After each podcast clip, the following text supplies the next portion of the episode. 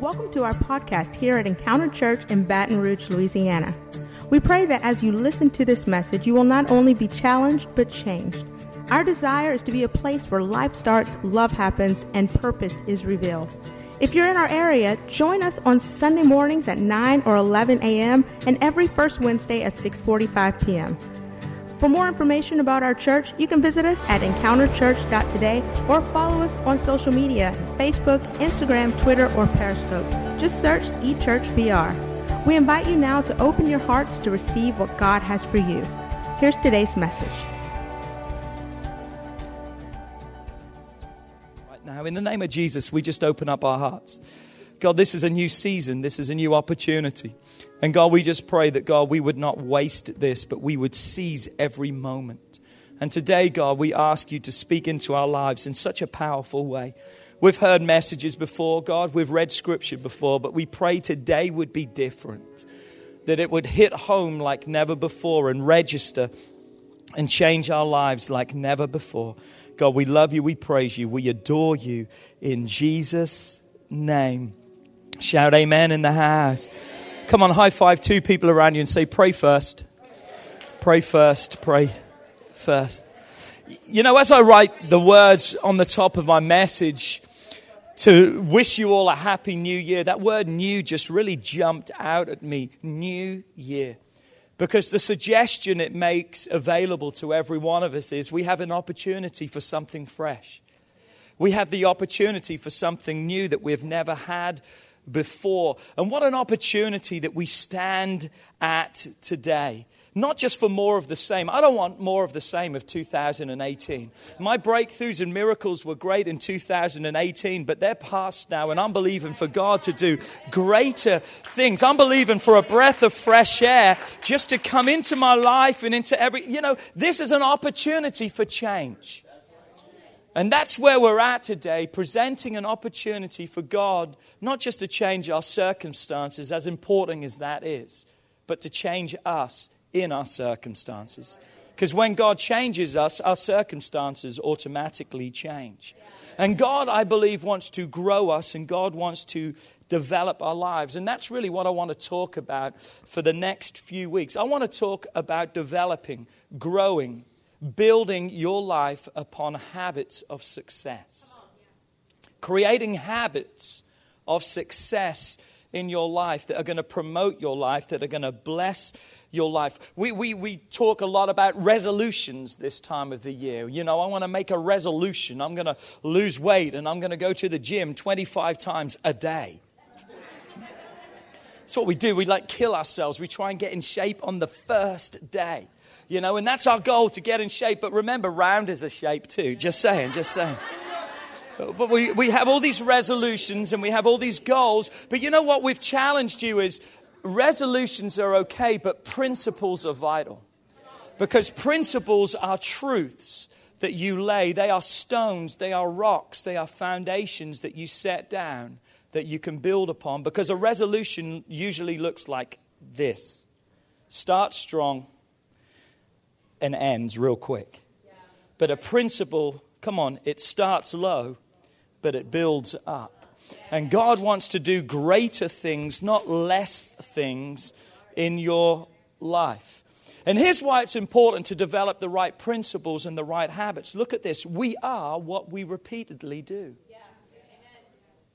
Whether we like that or not, that's the fact. That's the truth. Another way you can say it is this we form our habits and then our habits begin to form us. Let me break that down for you. If you're not getting the picture, if you want to be lazy and you want to procrastinate, you're going to become a lazy, procrastinating person.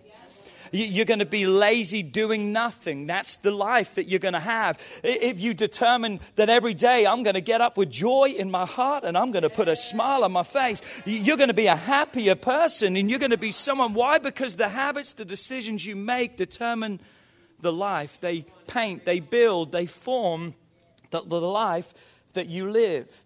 You know, I heard Pastor Chris Hodges say these words. He says, Most of us have uphill habits, or uphill hopes and downhill habits. Just let that sink in for a minute. Hopes that are on the rise but habits that are on the decrease. Oh, it's important for us to have hope because if we don't have hope, we're hopeless. So, so we've got to have hope in our lives, but hope has to grow hands and feet. It has to become action in our lives. Too many of you sitting here under the sound of my voice, watching on Facebook, too many of you today are still sitting with the hopes of, with the dreams of God doing something in your life, and you haven't stepped into the reality of those things yet. And why is that? Because you're just hoping for it, but you're not acting upon that and you're not moving into everything that God has. You see, you've got to be intentional. You got to be, I, I just want to challenge you. Every year I have a word for my life. I've actually got two words this year for my life. You want to know what my words are for this year? Are you ready? Slow down. Slow down. You can say what? If you don't know me, I'm like 150 miles an hour wherever I go.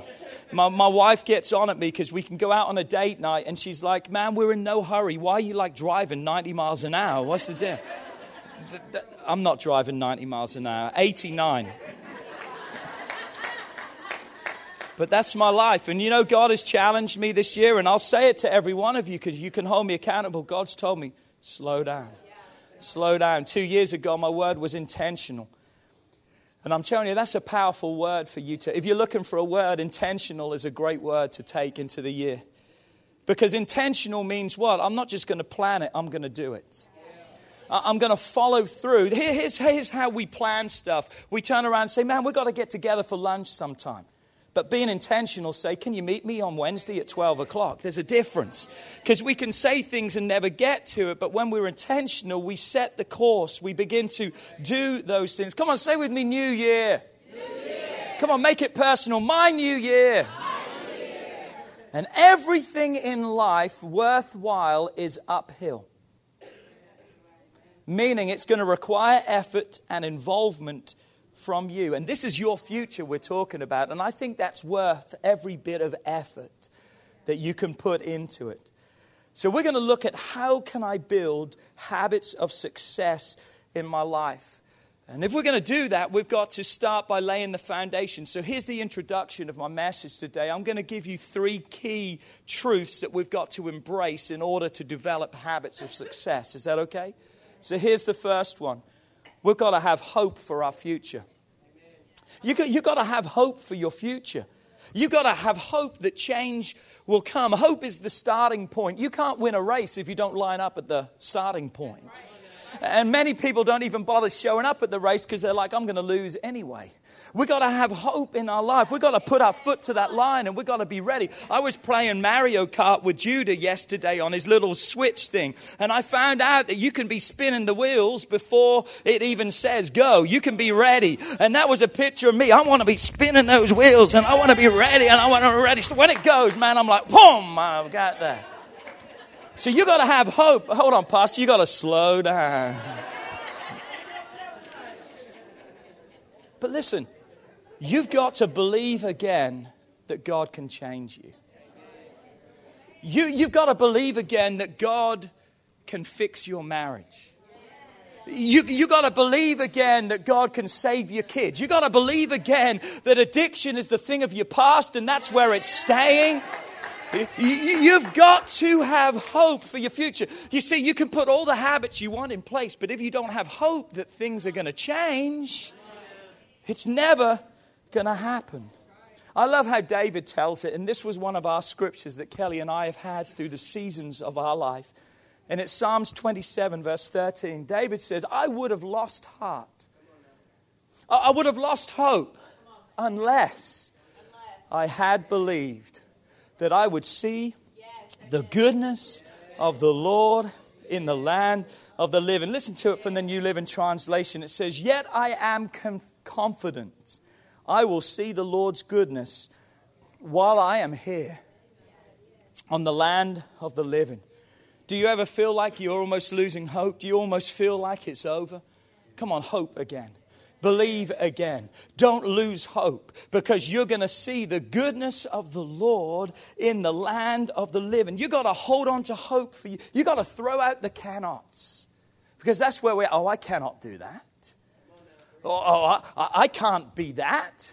I can't change. My marriage can never. Come on, you got to throw out the can nots because here's what you got to understand. Are you ready? God says you can. Hope today says you can, but what do you say?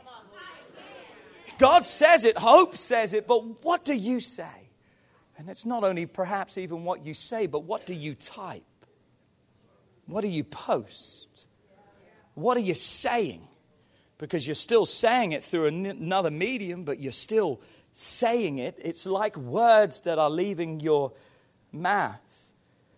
There's a story in the Bible of Jesus who talks to a woman at the well. You can read the story in John chapter 4. It's a powerful story.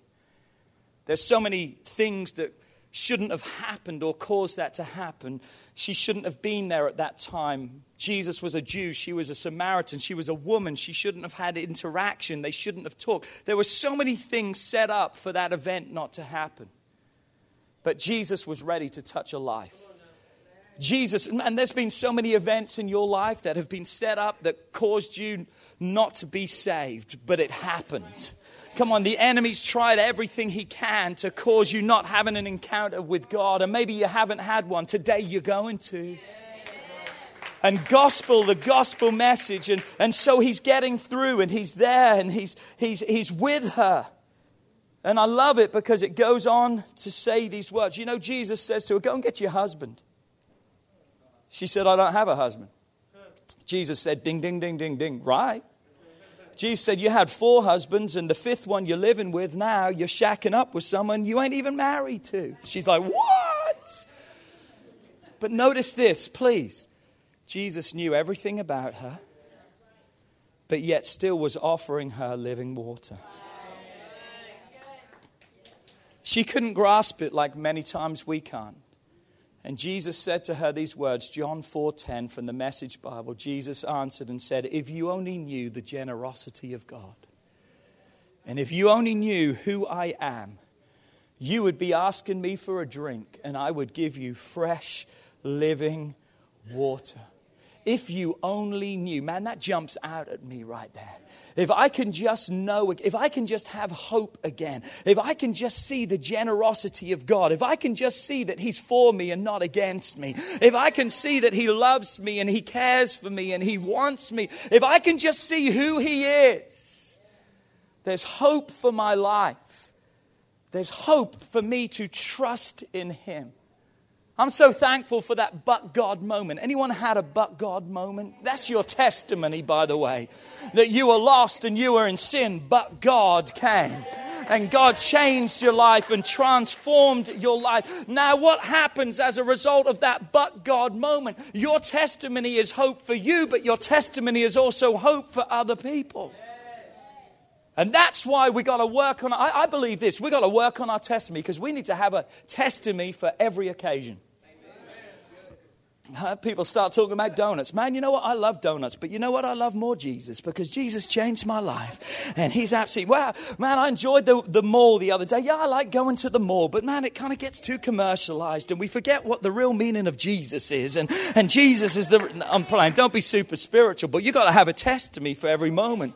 The Bible says you got to be prepared and ready to give an account of your life and a testimony to those around. Why is that? Because you may be the only Bible that they read. So if you have no hope, there's no hope for them. Your but God story can change those around you. Why? Because those around you knew you. Come on, your parents knew you. Your neighbors, like, they're crazy. They know you.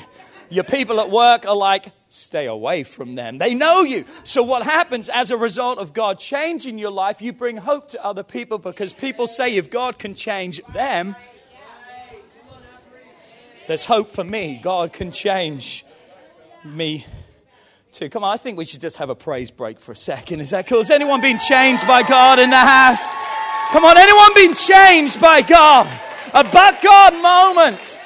Hallelujah. Hallelujah.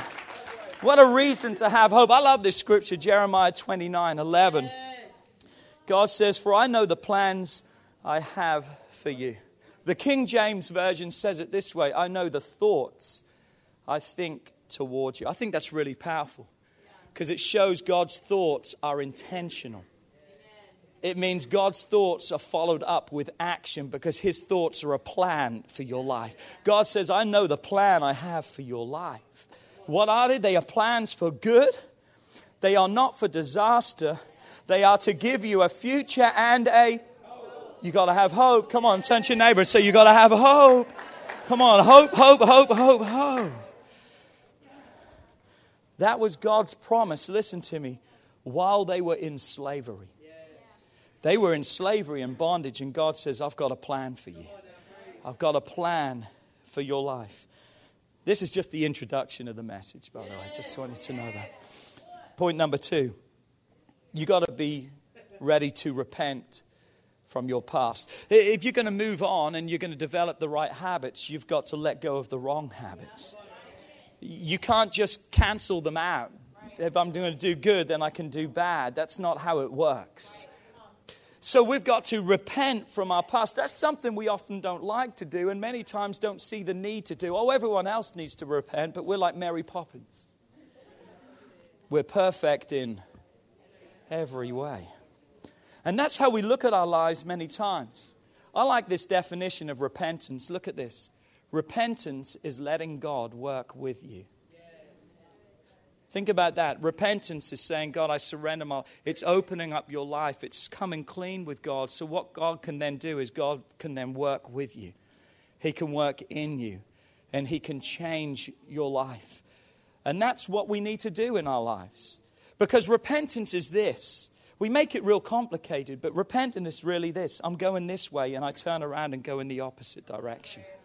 That's what repentance is a change in direction, going the opposite way in life. You know, I, I, heard this and I thought, what a great illustration. Our life can be summed up in five chapters. Chapter one I went for a walk one day down a dark path and I fell into a big dark hole. And it took me a long time to get out. Chapter 2 I went for a walk one day down a dark path and I fell back into the same hole. And it took me longer this time to get out. Chapter 3 I walked down a path one day and I saw the big dark hole. So I moved over to look at it and I got too close and I fell into the hole. It took me a long way and long time to get out, but I got out. Chapter 4 of my life, I was walking down a path one day and I saw the hole and I walked around the hole. Chapter 5, I went down a different street. That can be the picture of our life many times. Uh, we, we can realize we're on chapter one and some of us are at two and three and four. Man, we need to be at five. We don't need to be fooling there anymore and, and thinking we need to be on a different path, on a different street because that's what repentance wants to do in our life. And here's our scripture that I really believe God gave us as a church for this year, Philippians 3:13, and it says this, I do not count myself to have apprehended. Paul says, I haven't arrived, I haven't made it. But this one thing I do. I forget. Come on, say with me, let go. I let go of those things which are behind and reaching forward to those things that are ahead. Paul says, I'm not there yet, but here's what I've got to make sure and do. I've got to keep short accounts in my life. I've got to make sure that I'm not dragging those sins and those things in my life that don't belong in my future. So, what must I do? Repent, let go of those things, surrender those things so I can grab a hold of and reach for everything that God has for me. Come on, this year can be a different pathway for your life. It can be a different journey. It can be a different destination because that's what God has. But you've got to let God get involved in your life. And how do you do that? By repenting and surrendering and giving your life. Here's the third one. Are you ready? You've got to begin to form uphill habits. So I've got to have hope, I've got to repent, and I've got to replace. I've got to form uphill habits, which are not always easy, but necessary. It's not easy to get in shape, it's not easy to get out of debt. It's not, not easy to, to make a relationship work that's been. These things aren't easy.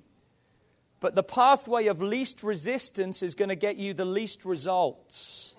And, and, sometimes it's the effort, it's the strain, it's the push, it's the fight, it's the resistance that does what? That causes growth and development in your life. And you've got to start to form the uphill habits. Look what Romans 12, verse 2 says. Instead, it says, fix your attention on God because you'll be changed from the inside out. And you will readily recognize what he wants from you, and you will quickly respond to it. Unlike the culture around you, it's always dragging you down to its level of immaturity, where God desires to bring out the best of you, to develop you to be a well formed and mature in you. He develops well formed maturity in you. So, what do we see? The keys in there the habits, the things, we need to realize first we've got to be changed from the inside out. It's only a God thing that can do that. What else? We've got to recognize what He's doing and what we need to do as a result. We need to be intentional.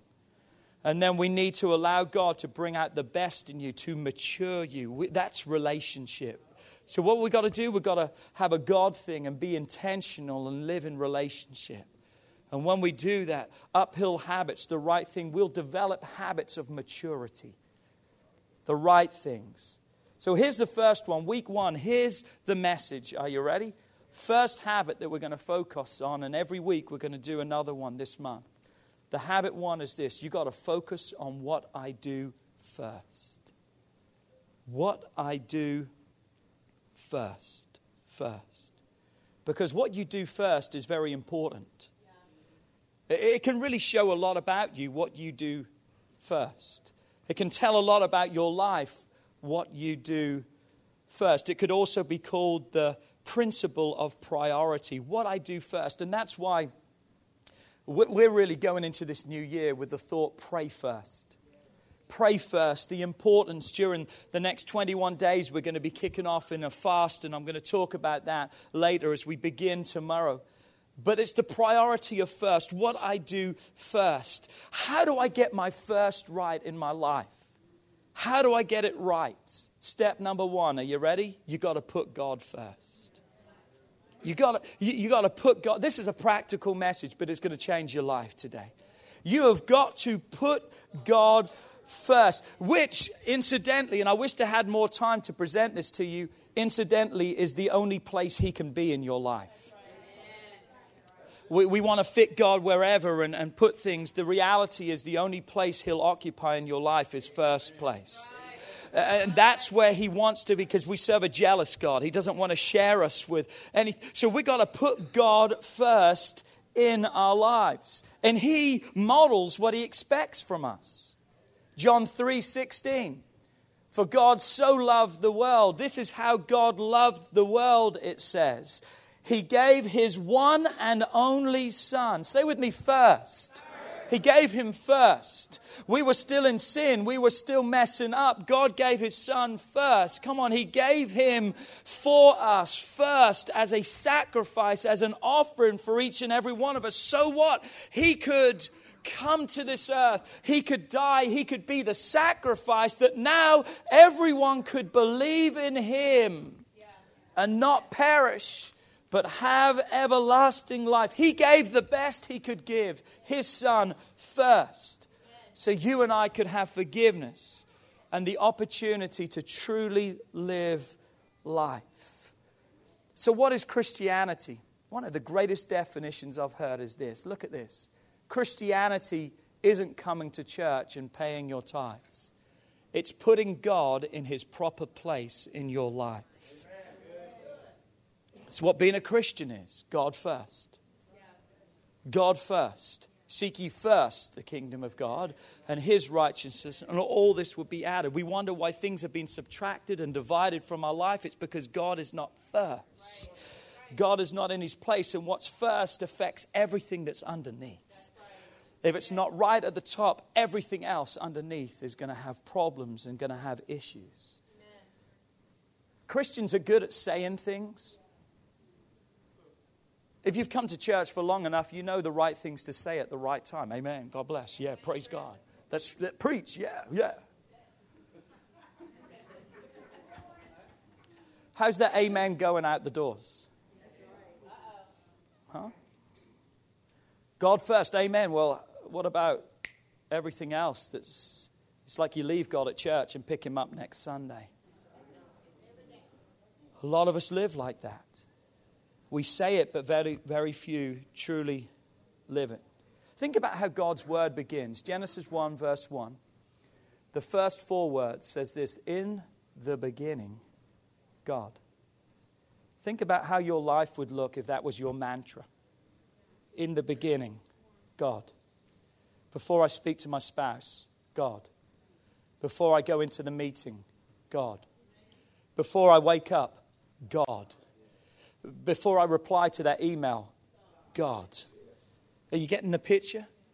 I wonder how different our lives would be and the outcome would be if God was truly first in our life. When God gave the children of Israel Ten Commandments, and He never intended to rule over us, He tended to be in relationship with us. But because of sin, there was a separation. And now God had to give them a code to live by, a code that He knew they could not uphold. So it made way for Christ to come, and He was the answer, and He was the one that fulfilled all of these things. But in the Ten Commandments, what was the first commandment He gave them? Exodus 20, 1 through 3. And God spoke all of these words, saying, I'm the Lord your God who brought you out of the land of Egypt, out of the house of bondage. You shall have no other gods before me. Oh, well, that's the old law. Principles never change. That's a principle of truth that still needs to be a part of your every. No other gods before me. God's there is speaking about our passions, our loves, and our desires. God doesn't mind if you have them, He just minds when they're first. You can love things. I love sports. I, I love watching sports. Upset last night that the Cowboys won. Just throwing it out there. If you like, if you like the Cowboys, we're praying for you this year. Huh? But I love sports. But sports doesn't have me. Jesus does when I'm in a sports environment, man, I'll shout and I'll hoop and I'll holler and I'll, I'll high five and I'll jump. And I don't mind doing that because I'm not going to let that outdo what I do on a Sunday. Because I know I'm going to praise God the whole mo- more because He's worthy of more than that.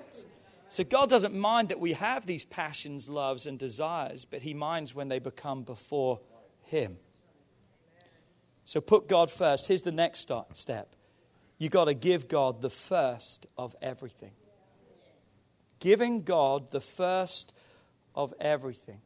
Now, this isn't just a tithe thing. We're not just going to talk about money here, that's part of it. But I believe everything means everything my time, my energies, my devotions, my affections, my thoughts, my finances, every part of my life. I love this scripture from Deuteronomy 14, verse 23, and it comes from the Living Bible. Look what it says The purpose of tithing is to teach you to always put God first in your life. The principle of first, in other words, because that's what the tithe is first. The principle of giving to God is for what? To teach us to always put God first in our lives. Notice it doesn't say in our finances, it says in our lives, period. In our marriages, in our devotions, in our thoughts. The principle is what? God must be first, period, everywhere. Well, how, how can I do that? Let me break it down for you, and we're going to start out and work in. Give him the first of my year. I can give him the first of my year. And that's what we're really going to do for the next 21 days. We're going to corporately fast and pray. The word corporate means just together as a church. We're going to come together for 21 days and we're going to seek God and we're going to pray beginning tomorrow. We're going to pray first. God first. Before anything or before anyone, we're going to put God first. This is actually our 10th year as a church that we have done this corporately. So if it doesn't work, listen to me, we're not slow learners we would have figured it out before now. It's not going to take us 11 years to figure out, oh, it doesn't work. Every year we see results. Every year we see breakthroughs. Every year we see God do wonderful miracles and we see people change. We see our church absolutely change. And I believe it's perhaps one of the greatest ways to start your year, your tithe, your principle of first, saying, God, I want you first in my year. Now, notice I didn't say it was going to be easy because remember, anything uphill is going to take effort. You put a car in neutral, it's not going to roll uphill. It's got to be in gear, it's got to be pushed, there's got to be a change of momentum to get it uphill. And so we've got to change sometimes the momentum of our life. And our goal is to help you through it. We want to help you because many have never fasted before. And, uh, and we've been giving you helps every day on social media, on our website. We, we want to help you and resource you. But really, there's three main types of fast. There's actually the absolute fast, but I've kind of thrown that out for this message because I don't recommend that. That's when you don't intake anything, food or water. And I just don't think that's a wise thing for anyone to do. So here's the three main fasts, and I want to break them down this way for the message. And that is a normal fast. I like that word normal, like fasting is normal, but it's like a complete fast. It's, and what it is is this it's from all foods.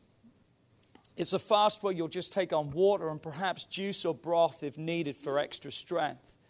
But that's a juice or a water fast. Then there's a partial fast. A partial fast can be broken down in two areas it can be from certain foods.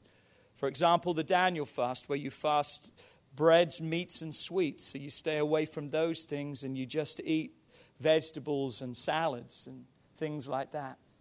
And there's a complete list on our website of foods that you can and cannot eat. So it can be certain things certain foods. But then you can also do certain things. Like some people have told me that, you know, I'm not going to eat till lunchtime every day, and then I'm going to do Daniel fast for the rest of the day. But for the morning, I'm going to pray. Maybe eliminating a meal, maybe eliminate like sodas or coffee or just something like that.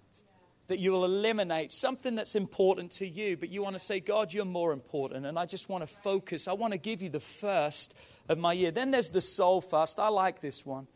And the soul fast is when we guard what goes into our mind and into our emotions. It's when we turn off our phones, when we turn off social media, we turn off the TV, secular music, we turn off anything and everything that's not going to feed us God. And we allow instead our hearts to be fed as we get in the Word and we begin to pray. And I believe every one of us are capable of doing something within those fasts right there and, change it up. Maybe do certain thing for two, three days, and then do something for a day or whatever. Just do something. Yeah. Set out a plan, set out a course. But remember this here's what fasting is fasting is refraining from something for a spiritual purpose. It's not starving yourself. You're not manipulating God through fasting. That's not why God's going to bless you because you're like starving yourself, so God's going to come through and feel sorry for you. It's not how it works. Because fasting doesn't manipulate God, it doesn't move God, but it moves you. It moves you to be more sensitive to God and to hear his voice. So I'm going to give God the first of my year. Let's go back one. We're going to give him the first of my month. Can I talk about tithing for a few moments? Because this is what I really believe is important when it looks at that, the finances of my month. But it's more as well than just giving, it's your time and stuff too. Look at your calendar every month. Am I giving God the first? Does He have the priority? Is sports and everything else taking His place? I've said this so many times, but every year I'm, I'm not like, what am I doing on Sunday? I know what I'm doing every Sunday. Just want, just know that. I know what I'm doing every 9 o'clock and 11 o'clock on Sunday. I'm not like, man, do we have anything on Sunday? Yeah, we do. And for the rest of my life, there's going to be something on Sunday. But given God the first of my month, tithe means one tenth. But it's not just a tenth, it's the first tenth. And Kelly and I have proven this because God tells us to put him to the test. But we have proven this that 90% blessed goes a whole lot further than 100% unblessed. Malachi 3:10 God says, "Bring all the tithes into the storehouse that there may be food in my house." And try me now in this, says the Lord of hosts, if I will not open for you the windows of heaven and pour out for you such a blessing that there will not be room enough to receive it. I want you to receive that blessing. I want God to pour out his blessing upon your life. I want the floodgates of heaven to open over your life for you to never be the same again. But you know, one of the greatest tests that we have in our life is this money. It's one of the greatest tests that we have. I've worked hard for it, it's mine. We want to take ownership over something that belongs to God in the first place. Because who gave you the abilities to work? Who gave you the brains to work? Who gave you the strength to work? It wasn't you. It wasn't your Wheaties that you ate in the morning. Because who gave the wheat to make the Wheaties? Everything that we have is by the way of God. So at the beginning of the month, at the beginning of the week, whenever I'm paid, God, you get the first portion. And here's the promise. Are you ready? When God gets the first portion, He redeems and He takes care of the rest. Tithing gives God the opportunity to supernaturally bless your life. Yeah. Your mortgage company doesn't offer you that. Nope. Your credit card company doesn't offer you that, but God does. God says, supernaturally, I can bless your life if you'll put me first in your giving. And as I was writing that down, I thought, you know what? Outside of salvation, that's perhaps one of the greatest promises that God has ever given us in His Word outside of being saved that God will bless us beyond what we can imagine. That's an incredible promise. That's an incredible thing that I want to have in my life. So I'm going to give Him first. Here's the next one. You ready? I'm going to give God the first of my week. First of my week. Sunday's the first day of the week. I'm going to be in church. I'm going to give God the first of my week. And I'm not just going to be in church, I'm going to be the church. What does that mean? I'm going to serve. I'm going to give my life. I'm going to worship and serve. I'm going to be on a dream team, living my dream, fulfilling what God has placed in my life, serving and meeting. Begin your week with God. Yes. You know, people argue about this. Well, the Sabbath is really Saturday. Yeah, it really is a Saturday. But I'm glad that they moved from the Sabbath for church to a Sunday because the Sabbath meant that we couldn't really worship God and do things because we weren't able to do anything. And so, one of the main reasons I believe that they changed church to a Sunday is that we could truly give thanks and praise to God and live that life that He wants us to have. Hebrews 10 25 says, Not giving up our meeting together. That's church. As some are in the habit of doing, wrong habit of doing but encouraging one another. You felt encouraged today? Have you felt strengthened today? And even the more as you see the day approach. In other words, God says, time is short and you better be in the house because it's really, really important. So make sure that you're starting your week off right, being in the house. Here's a question for you How different would your life be if you were here 52 times a year? I want you to just think about that. How different would your life be if you were in church every Sunday? I'm telling you right now, if you can tell me no different, then you're a liar. Love you, but I'm just telling you the truth. You would have a lot less problems in your life if you were here every Sunday giving God, oh, God's first in my life. Well, where have you been? Oh, I'm going through a lot right now. Oh, so you're going through it on your own. So you're taking control of your life. How's that going? Not doing good, are you? Because you're not looking good and you're not feeling good and you're kind of depressed and you're isolating yourself. It's a whole lot better to put God first and be in the house. Come on, we were taught when we were young if we had a problem, we ran to the house. If we were sick, we ran to the house. We didn't run from the house. Your answer's in the house. Your healing's in the house. Your vi- man, I better stop. When I start preaching about church, I can't stop. Slow down, Pastor Philip. Come on, you okay today? So we're going to pray first. We're going to put God first. How do we do that? The first of our year, the first of our month, the first of our week, and the first of our day. Day, day. Give Him the first of your day. Give God the first thoughts and the first time of your day. Before you check your phone, check in with God. A lot of us in a habit just rolling over and checking what's happened on Facebook at night. Do you realize this? Checking in on what happened in Facebook overnight can actually ruin your day before it even begins. Because that's not preparing your day, that's destroying your day when you're in the Word and you're praying, you are preparing your day for perhaps things that are facing you because you don't deny those things. You may have to deal with those things, but now you're prepared to deal with those things instead of destroyed before you prepare. You got to prepare. You got to prepare. You got to give God the first of your day. God's not asking for three hours. God's just asking for those moments. Before my feet hit the floor every day, I pray this prayer God, anoint me, help me, strengthen me today. In everything I do, God, I pray that God, I would give you glory. Not just a simple prayer before I get my feet out of bed. And sometimes I say, Watch out, hell, Philip's coming. Amen. Huh? Because that's the power and authority that we have in Jesus. So give us the first, spend time with God. You can do it at any time, but there's something powerful about making Him first. And here's something that can help you. You ready? The first 15. Say with me, first 15. I think every one of us could spend five minutes in the Word. I think every one of us could spend five minutes in worship, put on a worship song, and just worship along with God for five minutes. And then five minutes in prayer. I'm telling you, the first 15 will change your life. We've got daily devotions too that we put out every year that has a read your Bible in a year. We send those out every day. How many receives our daily devotions every day? Put your hand down. How many do not receive those? If you don't receive them, there's the email up there, Nancy at encounterchurch.today. Email her and say, I need that and we'll get that out to you because it's so powerful. The last two days have been absolutely awesome. It's been talking about some people cannot be helped. Anyone been reading that? And, and how you can't help someone who's making excuses. You can't help someone who blamed God. Man, listen to this statement. I wrote it down. I was like, wow, you can never see God as your solution until you stop seeing him as your problem.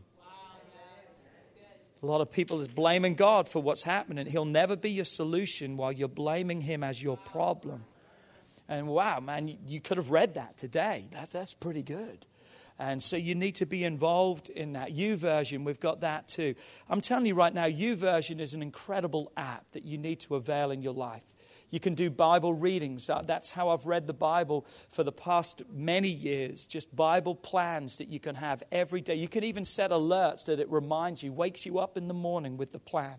And it will read it to you, even so you can follow along and all the different translations and everything. And, and, and you can search devotionals. I encourage you through the fast, go on YouVersion if you're, if you're battling through depression. Search depression and, and you'll have devotions and scriptures and, and things for seven days, five days that will help you. I mean, there's so many tools that are available, but just put God first. I've got to end this message today, so put God first. Yes. Give God the first of everything, step two. And step three, you ready? Expect God to bless the rest. You, you got to begin to expect that God's going to bless you. Well, well, why is God going to bless me? Because if you put Him first, God will bless you. Because when you put God first, we won't be living for our plan and our purpose, we'll be living for His. Because we can live self centered, selfish lives. Have you realized how selfish our prayers can be many times and how selfish our desires can be? But when we put God first, we're going to be God centered in our life. And we're going to pray God centered prayers and we're going to do God centered things. And guess what happens? God can bless that. Because the principle of first, God promises to multiply. Come on, He'll multiply your time. You put God first, He'll take the time that you thought you didn't have and He'll give you more of it. I don't know how He does that, but He does. You put God first in your finances, you'll have more to pay the bills. Come on, you put God first in your thoughts. Come on, you're going to be transformed with the knowledge and the wisdom that God wants to fill your life with. Band, you can come back. Last scripture today, Proverbs 3 6 through 10 says, In all your ways, submit to Him. Put Him first. Submit to His plan and purpose, and God will make your paths straight. Do not be wise in your own eyes. Fear what? The Lord, and shun evil. Because this will bring health to your body and nourishment to your bones. Honor the Lord with your wealth, with the first fruits of all of your crops. God first, Jesus first. Then your barns will be filled to overflowing, and your vats will brim over with new wine. Why, Pastor? Here's the reason. You ready? First works. First works. Pray first works. God first in your life works. Make that the habit of success in your life. I've got to watch what I do first. What do I do first? God has to be first. God has to be first in everything. Then I can expect Him to bless my life. I can't force you, but I really encourage every one of you. 21 days. Make that commitment. As you leave today, and if you want to be a part of what we're doing, we've got some clipboards at the back. People are going to be standing there. And I'd love you to sign your name and say, Man, I'm going to be a part of this fast for 21 days. Because I think it's good for us to be reminded you know what? I made that commitment.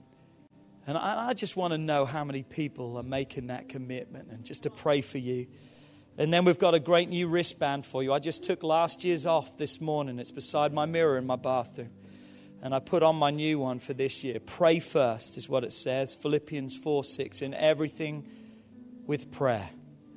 In everything by prayer. Pray first. And we just want you to have one of those, and you can just be reminded we've got two sizes, large and small. And so you can just be and, and be a part of the nightly devotions on Facebook. We're going to be coming out at nine o'clock. If some of you are doing a soul fast, then turn your phone off and just turn it on for nine o'clock and then turn it off when we finish.